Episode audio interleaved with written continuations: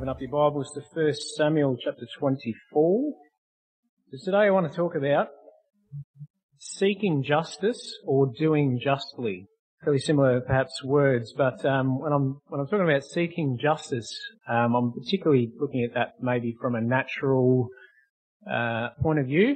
Um, people often in this world want to see justice, don't they? We um, we often have court cases come up in the media. There's been a, a pretty prominent one over the last month or so in the media with um, Johnny Depp and Amber Heard, and everyone's got their opinions on that.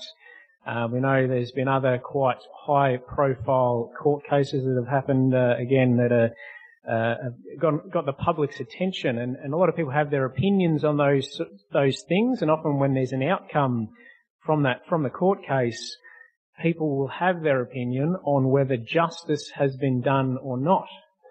And if they don't think that perhaps a punishment has been given that is um, sufficient to match the crime, then they sort of there might be a bit of an outcry and they feel that justice has not been done. But I want to really ask the question: Is that what we're about? Just to quote Micah, uh, chapter six and verse eight. Don't turn there, but it says, "He has shown thee, O man, what is good." And what does the Lord require of thee but to do justly and to love mercy and to walk humbly with thy God? So an Old Testament scripture, but uh, I guess bringing a, about a simplicity in what's asked, what's expected of us to do justly. And that's actually not always to seek justice, to seek a, a natural uh, justice, to, to, to make things right in our own eyes. Um, just to quote another scripture before we dive into 1 Samuel. So in, in, Jeremiah chapter 23 and verse 5, it says, Behold, the days come, says the Lord, that I will raise up, raise unto David a righteous branch, and a king shall reign and prosper and shall execute judgment and justice in the earth. So a prophecy from Jeremiah speaking about Jesus Christ, as we know to be this King of Kings, who shall execute judgment and justice in the earth. So when it comes to judgment and justice, when it comes to determining um, or making decisions on right and wrong and what the consequences will be for, for people's actions, we actually need to leave that to the Lord, you know, and uh, and sometimes that can be a bit tricky for us because we sort of maybe it's almost a natural thing within us that we have this desire to see justice, and when someone has wronged us, maybe we have particular feelings towards that that person, or we we uh, think that uh, um, you know there needs to be a consequence for their actions, or there needs to be a consequence for the words that they've said, or maybe I am justified in retaliating or saying nasty words back to them if they've said nasty words to me, or whatever it may be. I'm going to look at two Old Testament examples just to build a bit of a picture here. So we're starting in 1 Samuel chapter 24. The background to this, we've, we've had um, Saul uh, being anointed as the first king of Israel. Um, he, disobeys God. In, in, chapter 15, he's rejected by God for his disobedience. Um, in chapter 16, David is anointed by the prophet Samuel to be the future king. Chapter 17, David uh, slays Goliath uh, of the Philistines. Um, in chapter 18, um, there's this great celebration that's happening as as as David has killed Goliath, and um, the women celebrating the victory there, they say Saul has slain his thousands and David his ten thousands. And it goes on to say that Saul eyed David from that day forward. So there's a bit of jealousy that is forming here. Um, in that chapter as well, Saul tried to kill David by throwing a javelin at him. That's that's pretty full on. Uh, I doubt that any of us have, have come across that kind of circumstance. I, I certainly hope.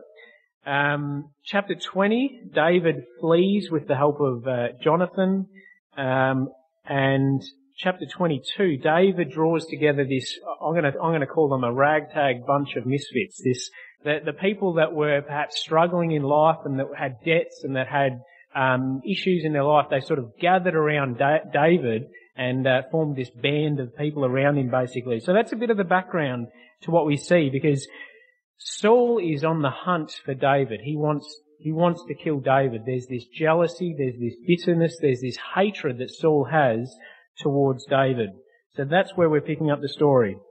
Chapter 24 and verse 1. And it came to pass when Saul was returned from following the Philistines that it was told him, saying, Behold, David is in the wilderness of Engedi. Then Saul took three thousand chosen men out of all Israel and went to seek David and, and his men upon the rocks of the wild goats. And he came to the sheepcotes by the way, there was a cave, and Saul went in to cover his feet, and David and his men remained in the sides of the cave. Old English for he needed to go to the toilet. Verse 4, And the men of David said unto him, Behold the day of which the Lord said unto you, Behold, I will deliver your enemy into your hand, that you may do to him as it shall seem good unto you. Then David arose and cut off the skirt of Saul's robe uh, privily or secretly, stealthily. So you can see what's happened here. Saul's gone into this cave and just happens to be the same, same cave, must have been a pretty big cave, that David and his, his band of merry men were hiding in that particular cave. And the men are saying, well, this is of the Lord. This is your opportunity. Here's your chance to kill Saul, kill the man who has been, is trying to kill you. And you could say David would be justified in taking Saul's life at that time. He's already thrown, Saul's already thrown javelins at David. He's been trying to kill him. He's been hunting him through the wilderness. And uh, clearly this is a, this is God's solution for the problem. I, David would have been in a just position to take Saul's life, perhaps. You could look at it. And it came to pass in verse 5, afterward that David's heart smote him because he had cut off Saul's, Saul's skirt. And he said unto his men, The Lord forbid that I should do this thing unto my master, the Lord's anointed, to stretch forth my hand against him, seeing he is the anointed of the Lord. So David stayed his servants with these words and suffered them not to rise against Saul. But Saul rose up out of the cave and went on his way. David also arose afterward and went out of the cave and cried after Saul, saying, My Lord the King. And when Saul looked behind him, David stooped with his face to the earth and bowed himself. And David said to Saul, Wherefore hearest, hearest thou men's words, saying, Behold, David seeks your hurt? So why are you listening to all these other people that are trying to tell you that I'm trying to hurt you? I'm not. That is not my purpose. That is not my intent, is what David's saying here. Verse 10, Behold this day, your eyes have seen how the Lord has delivered you today into my hand into the cave, and some bade me kill you, but my eye spared you. And I said, I will not put forth my hand against my Lord, for he is the Lord's anointed. Moreover, my father, see, yea, see the skirt of your robe in my hand, for in that I cut off the skirt of your robe and killed you not. Now you, uh, now thou and see, sorry, know, know thou and see that there is neither evil nor transgression in my hand, and I have not sinned against you, uh, yet you hunt my soul to take it. The Lord judge between me and you, and the Lord avenge me of thee, but my hand shall not be upon you. Look at that verse there. The Lord judge between me and you, and the Lord avenge me of thee, but my hand shall not be upon you. He's saying, at the end of the day, I understand there's, there's conflict here between the two of us, but that's the consequences of that, the repercussions of that, that's up to the Lord. It's not my place to take your life, to, to uh, take control of the situation, to seek justice, to seek what, uh, to seek retaliation. Verse 13, as saith the prophet, uh, the proverb of the ancients, wickedness proceeds from the wicked, but my hand shall not be upon you. After whom is the king of Israel come out? After whom does thou pursue? After a dead dog, after a flea. You can see this, the humility in, in he's, he's almost saying, why are you wasting your time with this? You're the king, you're the anointed of the Lord, and here you are, running, in, running around in the wilderness, chasing me, a dead dog or a flea. He's, he's just putting himself, like, he's incredibly humble in his statement here towards Saul. He's saying, I'm nothing compared to you. why are you, why are you here wasting your time trying to kill me? Uh, verse 15, the Lord therefore be judge and judge between me and thee and see and plead my cause and deliver me out of your hand. And it came to pass when David had made an end of speaking these words unto Saul that Saul said, Is this thy voice, my son David? And Saul lifted up his voice and wept. And he said to David, You are more righteous than I, for you have rewarded me good, whereas I have rewarded you evil. And you have showed this day how that you have dealt well with me. For as much as when the Lord has delivered me into your hand, you killed me not. For if a man find his enemy, will he let him go well away? Wherefore the Lord reward you good for that, that you have uh, done unto me this day. And now behold, I know well that you shall surely be king, and that the kingdom of Israel shall be established in your hand. Swear now therefore unto me by the Lord, that you will not cut off my seed after me, and that you will not destroy my name out of my father's house. And David sware unto Saul. And Saul went home, but David and his men got up uh, unto the hole. So, what a what steps David took here. What an incredible um, position that he put himself in. It was a risky position in a way, because Saul could have just said, "Oh, I don't really care. I'm going to kill you anyway." But he he recognized, "Hang on a second, wow, I'm the one in the wrong here." Saul recognized, he says, you know, you're actually more righteous than me in this situation. I'm hunting, I'm hunting you down. I'm trying to kill you. You've had the opportunity to retaliate. The Lord's put me into your hand, and yet you haven't done that. You've shown mercy. You've shown compassion. You've shown a recognition, recognition for who I am as the anointed of the Lord, the, the, um, the King of Israel. So there's one example of us in the Old Testament, which sometimes in the Old, we can look at the Old Testament as being a bit, a bit more, um, a bit more brutal perhaps, of course, than the New Testament, and yet the underlying position here is one of mercy, compassion, and of love.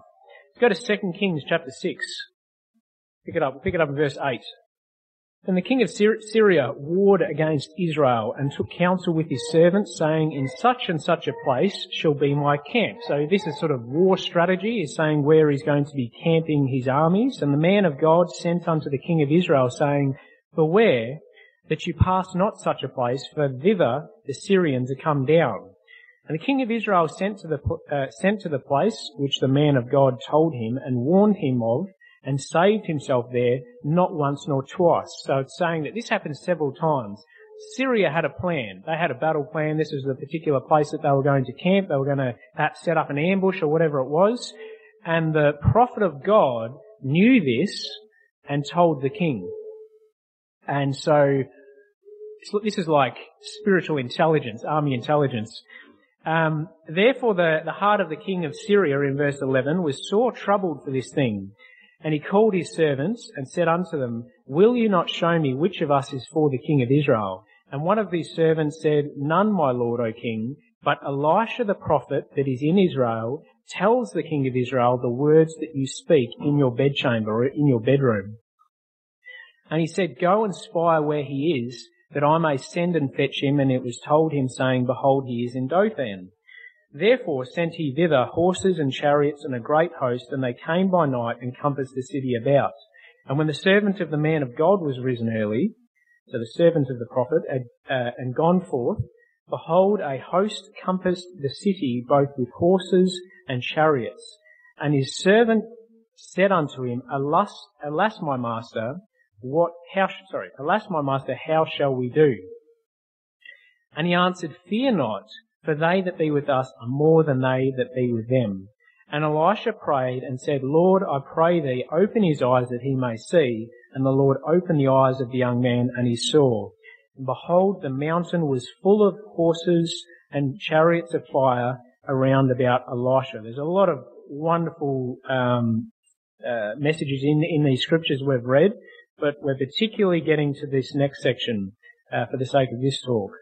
When they came down to him, Elisha prayed unto the Lord and said, Smite this people, I pray thee, with blindness. And he smote them with blindness according to the word of Elisha.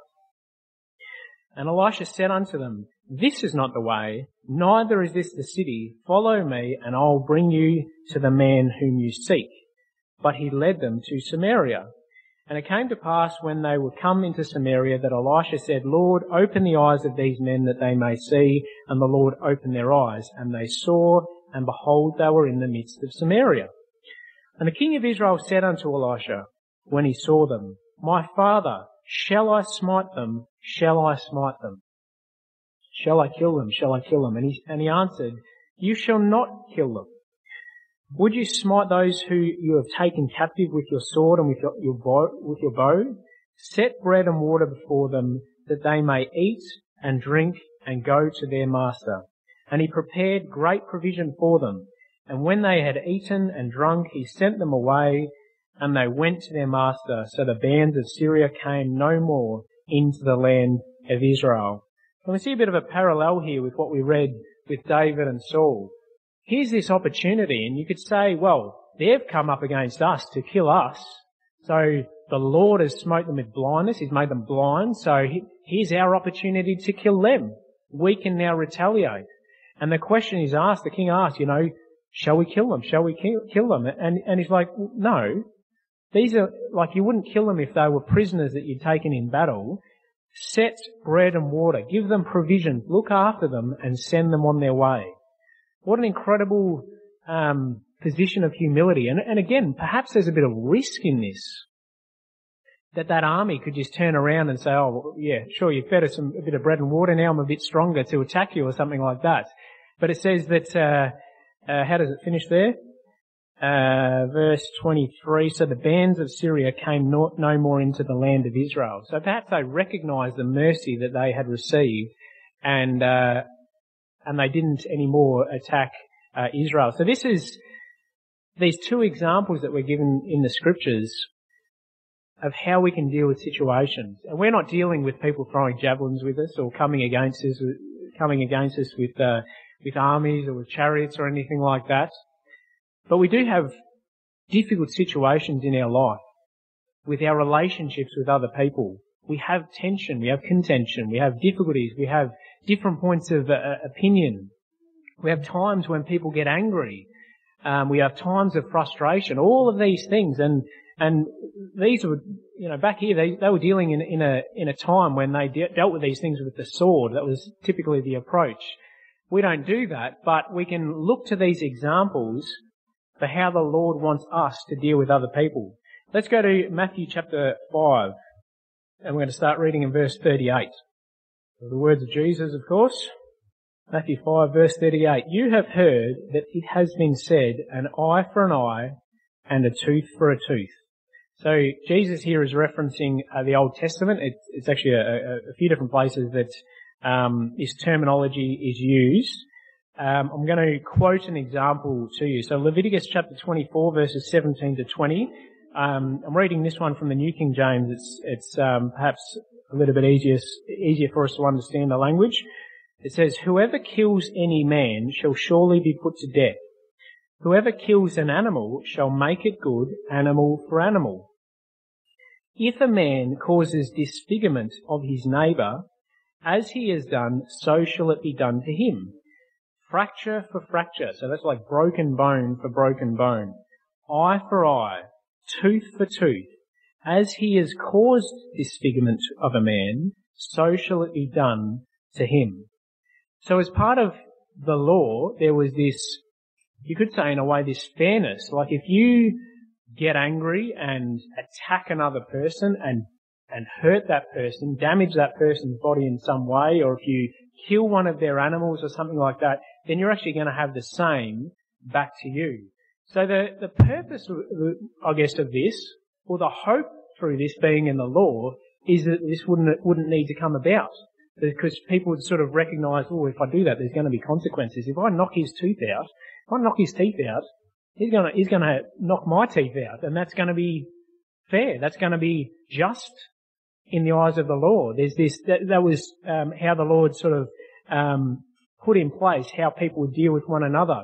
And it was out of an approach of avoidance. It was trying to get people, you know, putting in place consequences exactly the same kind of um, principle that we have speeding fines for. We hope that, you know, maybe people have different opinions on that, but I guess, you know, the, what he said to us is that um, consequences are put in place so that hopefully we don't speed, so that we're safe on the roads, we obey the, the laws of the land, the land, we, we obey the road rules, and if we obey the road rules, then we don't have to worry about the consequences. We don't have to worry about paying fines or demerit points or all of those uh, different things. So perhaps a similar principle is in place or was in place in the Old Testament.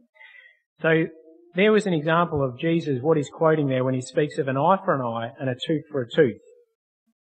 Verse 39, But I say unto you, that you resist not evil, but whoever shall smite you on your right cheek, turn to him the other also.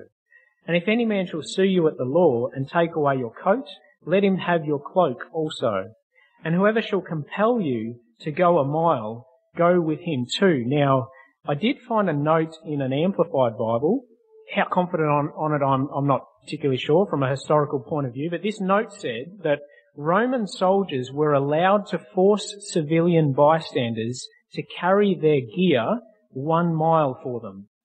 So the Roman soldiers who were, you know, Rome was occupying Jerusalem at the time, and apparently according to this, that they were allowed to go up to some uh, random Jewish person and say, you carry this, we're going a mile, you, you know, rather than um, carrying it themselves. So perhaps the principle there is if you get us to do something, go the extra mile. You know, we, we, we have that saying even to this day, don't we? Go the extra mile. Um, go above and beyond what is asked of you. Verse 42, uh, 40, 42, give to him that asks you, and from him that would borrow of you, turn not thou away. You have heard that it has been said, you shall love your neighbour and hate your enemy. Now, I found it quite interesting. Sometimes you pick up on things looking in other translations that have they the quoted words are recorded differently, so they might be in italics or um, in in capitals or something like this. And when you read this in like a New King James version or an amplified, you realise that when Jesus said, "You have heard that it has been said, you shall love your neighbour," that's a quote, and hate your enemy is not a quote. So it's almost like to love your neighbour is a part of the law. That's you know we can we can look at the scriptural references for that, but this hate your enemy, it was not actually quoting the Old Testament. It wasn't quoting the law. Perhaps this is something that had been created over time, that people sort of had this, um, uh, they'd come to the conclusion, well, yes, I, I get to, I, I'm supposed to love my neighbour, but I get to hate my enemy. I don't have to love my enemy.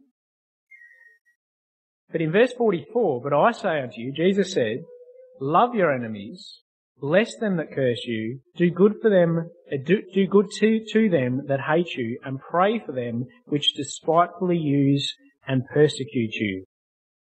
That you may be the children of your Father which is in heaven. For he makes the sun to rise on the evil and on the good, and sends rain on the just and on the unjust. Now, when it talks about the sun rising and it raining on the just and the unjust, it's talking about the blessings of God. Sometimes we think of rain as being a bad, a bad thing. You know, we think, oh, the weather's going to be miserable. Well, actually today, um, as an example.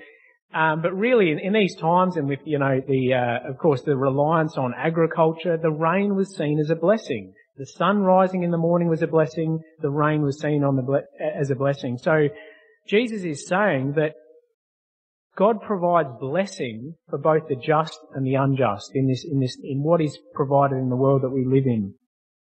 And he's saying we should do the same. We should actually, regardless of whether we think that people are right or wrong, good or bad, whatever it is, our desire should be to bring about a blessing for them. Verse 46, For if you love them which love you, what reward have you? Do not even the publicans do the same? And if you salute your brethren only, what do you more than others? Do not even the publicans or the tax collectors uh, do so. Be you therefore perfect or, or complete or mature, even as your Father which is in heaven is perfect, complete, mature.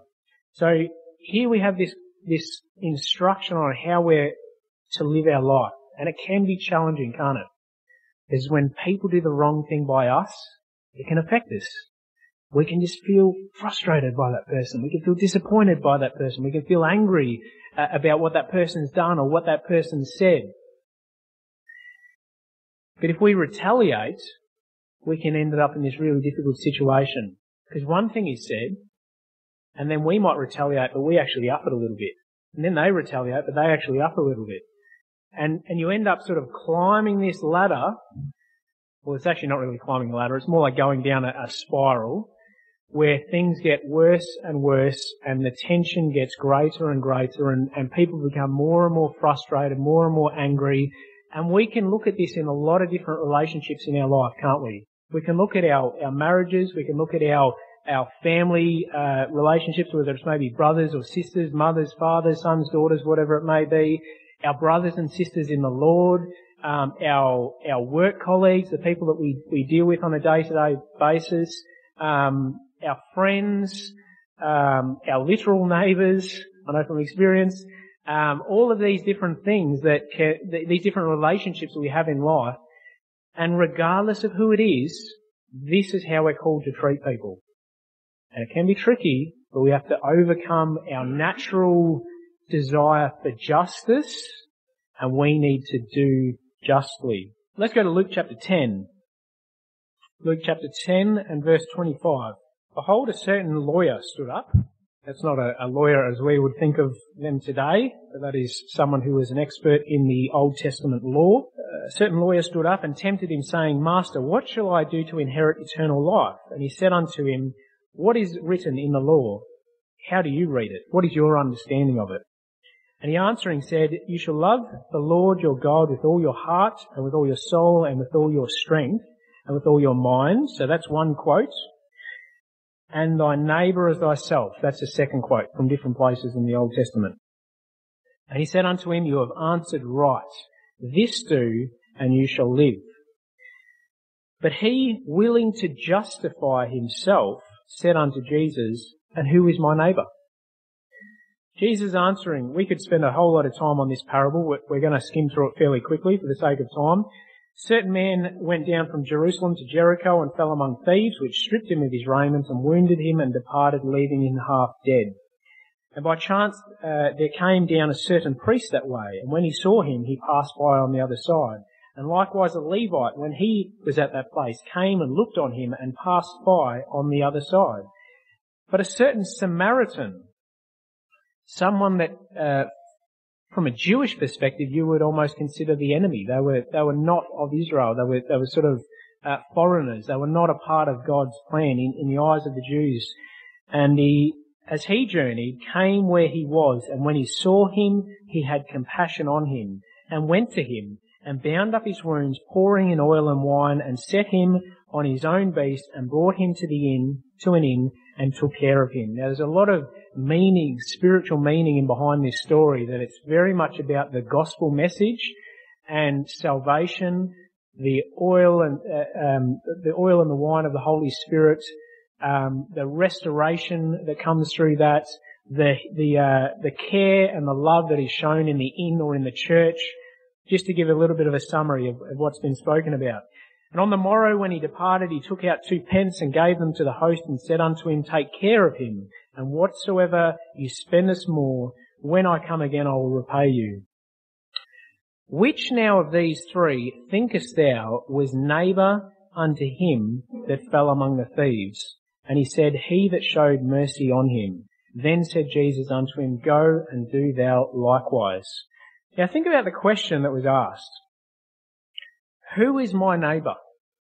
That's a question that's like, how do I categorize the neighbour? What's the, what's the criteria for someone being my neighbour or perhaps being outside of that group?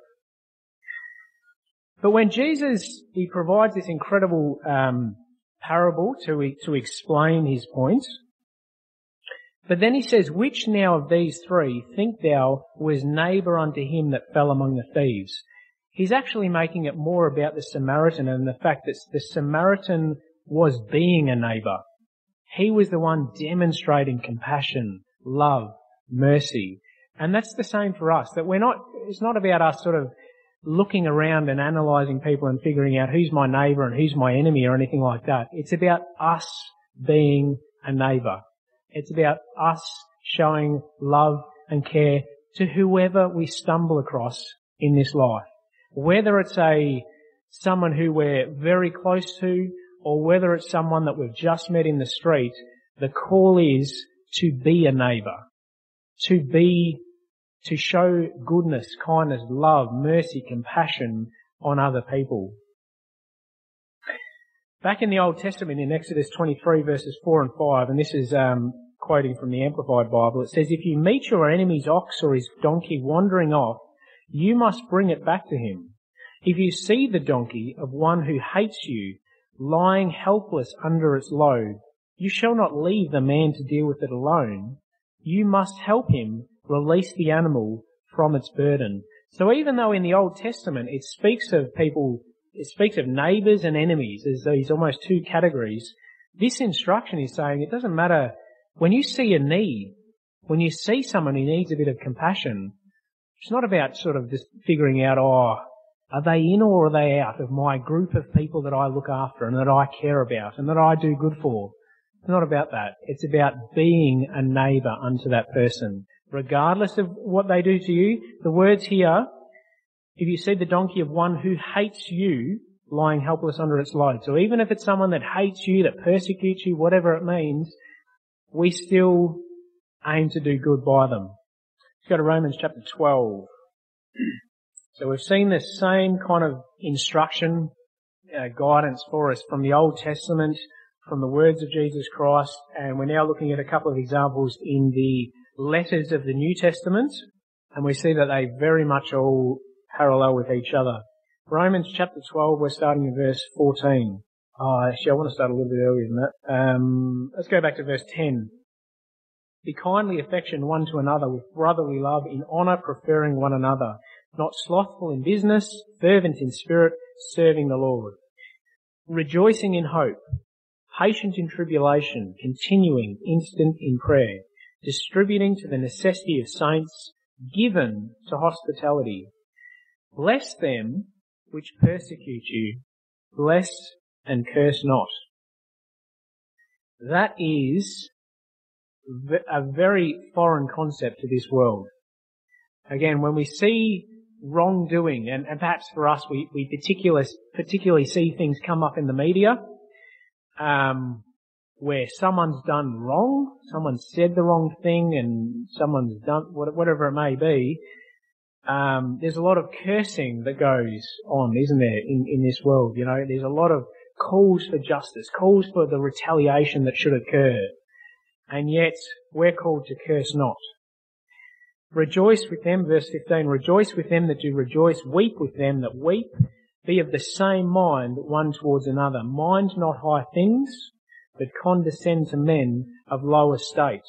So it's not about sort of lifting up ourselves above other people, but it's getting on the same page as other people, um, connecting with other people, regardless of perhaps where they might be in their in their life or in their sort of standing in society or any any of those sorts of things we don't look at that. We look on um, the needs in people's lives and how we can be there for them. Be not wise in your own conceits. Recompense to no man evil for evil. Provide things honest in the sight of all men. If it be possible, as much as lies in you, live peaceably with all men. This is our desire. And again, maybe, maybe when I, when I bring it, when I talk, you know, talk through these scriptures for myself, people come to mind, people that you know that maybe have, you've clashed with a bit in the past or that you've had your difficulties with. Let's just seek to have this desire to live peaceably with all men, to take the lower seat in, in situations, to endeavour not to retaliate, not to kind of climb that ladder of, of uh, frustration or anger or, or retaliation or any of those sorts of things, but to try and bring about a unity instead. Dearly beloved, verse 19, avenge not yourself, yourselves, but rather give place unto wrath, for it is written, vengeance is mine, I will repay, says the Lord.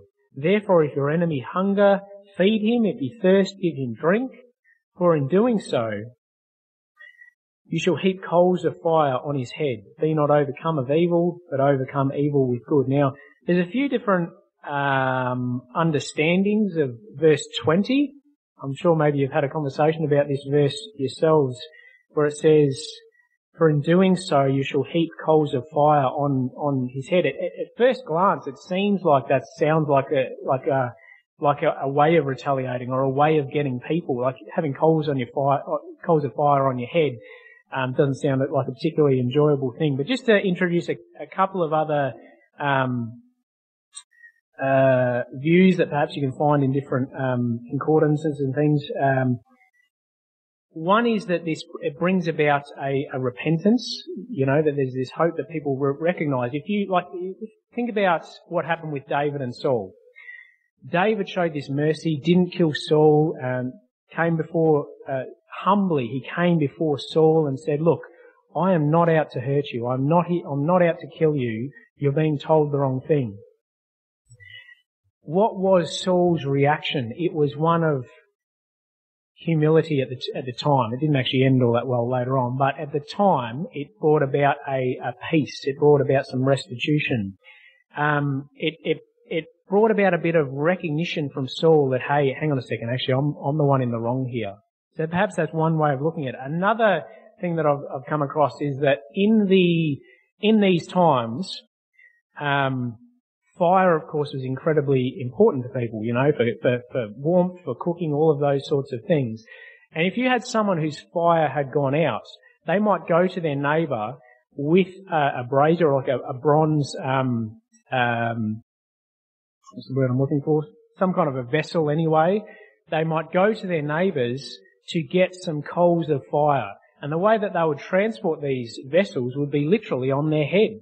So perhaps it is actually talking about uh, a giving, like a, a, show of care that I'll, you know, here's some coal, go back home, light your own fire, look after yourself. So just a couple of different ideas, but I don't particularly see it as one of sort of us trying to get back at people or, or anything through our doing good. We're not sort of doing good in order to get a bad result for them or anything like that. We want to see good things in their life. Um, Proverb, just to quote Proverbs 20 verse 22, do not say, I will recompense evil. Wait for the Lord and He will save you. You know, it is our reliance upon God. We're not looking to um, bring about uh, justice. We're not looking to justify ourselves. We're not looking to um, bring about consequences in other people's lives. We leave that to the Lord. It's not up to us. Um, we just want to keep following on in, in his ways. We're going to finish in uh, Galatians chapter 5. Galatians 5, starting in verse 13.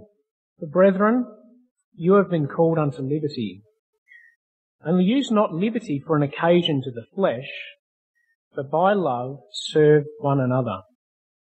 For all the law is fulfilled in, in one word, even in this, you shall love your neighbour as yourself. Remember I was talking about how um, you know, there was the whole concept of an eye for an eye, a tooth for a tooth, and that, that was sort of the law that had been, been put in place. But if everyone followed this, there wouldn't be no need to take take the other person's tooth or take the other person's eye or any of those sorts of things. If if everyone was loving their neighbour.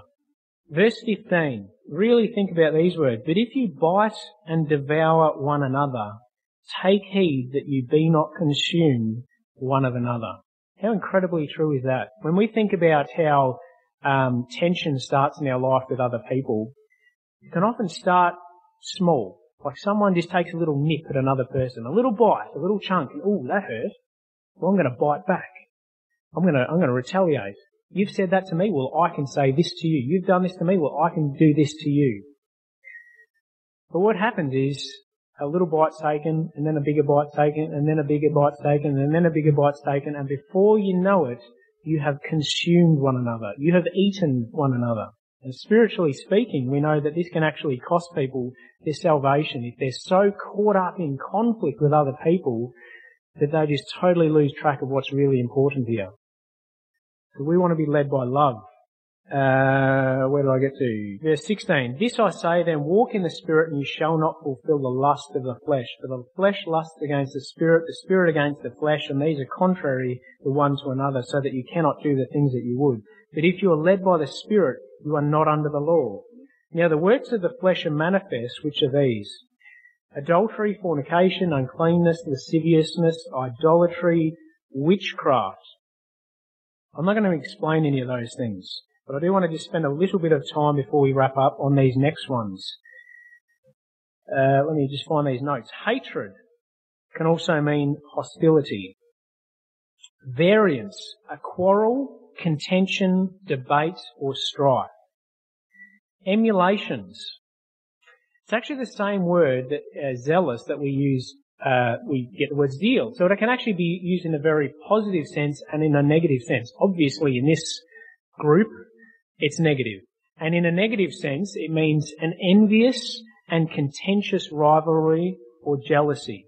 I need to get my finger where I'm up to. Wrath, fierceness, indignation, or anger.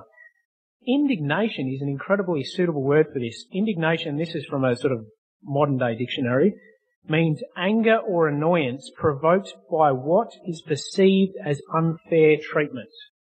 We've all felt that, haven't we? A bit of indignation. That's unfair treatment, and that stirs up a bit of frustration. That stirs up a bit of anger. Strife. Electioneering or intriguing for office. Partisanship or uh, fractiousness. If I can summarise that, that's, that's the key thing that probably frustrates a lot of people about politics. That there's so much sort of biting at each other and that sort of stuff that we sort of feel like if you guys just sort of work together a little bit more, you might actually achieve something. But often in politics, there's a lot of frustration between different parties, a lot of anger and, and, and speaking ill of the other party or the other person or the opposition or whatever it is, rather than sort of working together. Uh, that was strife. Heresies means sects or sects, S-E-C-T-S, or dissensions arising from a diversity of opinions and aims. And envyings means ill will, jealousy, or spite. Now, a lot of these things we sort of might put in our old life. You know, when it talks about early on uh, the works of the flesh, adultery, fornication, uncleanness, lasciviousness, idolatry, witchcraft. We sort of look at our old life and we come up here and we share testimonies about how the Lord has freed us from this, He's freed us from that, and we've had this wonderful change in our life. I think some of these other things can be a bit more um, of a risk to us of creeping back into our life. They're talking about how we deal with other people. It's not necessarily the things that we do, but it's our relationships with other people how we react, um, how we deal with others, and we're called to avoid these things. It goes on, envyings, murders, drunkenness, revellings, and such like, of which I tell you, uh, tell you before, as I've told you in times past, that they which do such things shall not inherit the kingdom of God. But the fruit of the Spirit is love, joy, peace, long suffering, gentleness, goodness, faith, meekness, temperance. Against such there is no law. And they that are Christ have crucified the flesh with the affections and lusts. So this is what we want. We're going to have in our communion service in a moment. We've got to remember that we have crucified the flesh, put to death the old man that we used to be, and let's do absolutely everything in our power to walk in the Spirit, the new man that we have been created. They that are Christ have crucified the flesh with the affections and lusts. If we live in the Spirit, let us also walk in the Spirit. So let's do justly in our life.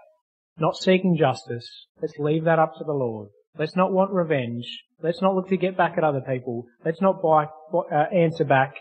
Um, let's show love, forgiveness, mercy, compassion, long suffering, patience. There's a lot of other Bible words we can add into this list but that's our desire in how we deal with our brothers and sisters, our family, our husbands, our wives, um, people we meet on the street, that person that's cut us off in the traffic, whoever it is. Let's be a neighbour unto them. And all the people said, Amen.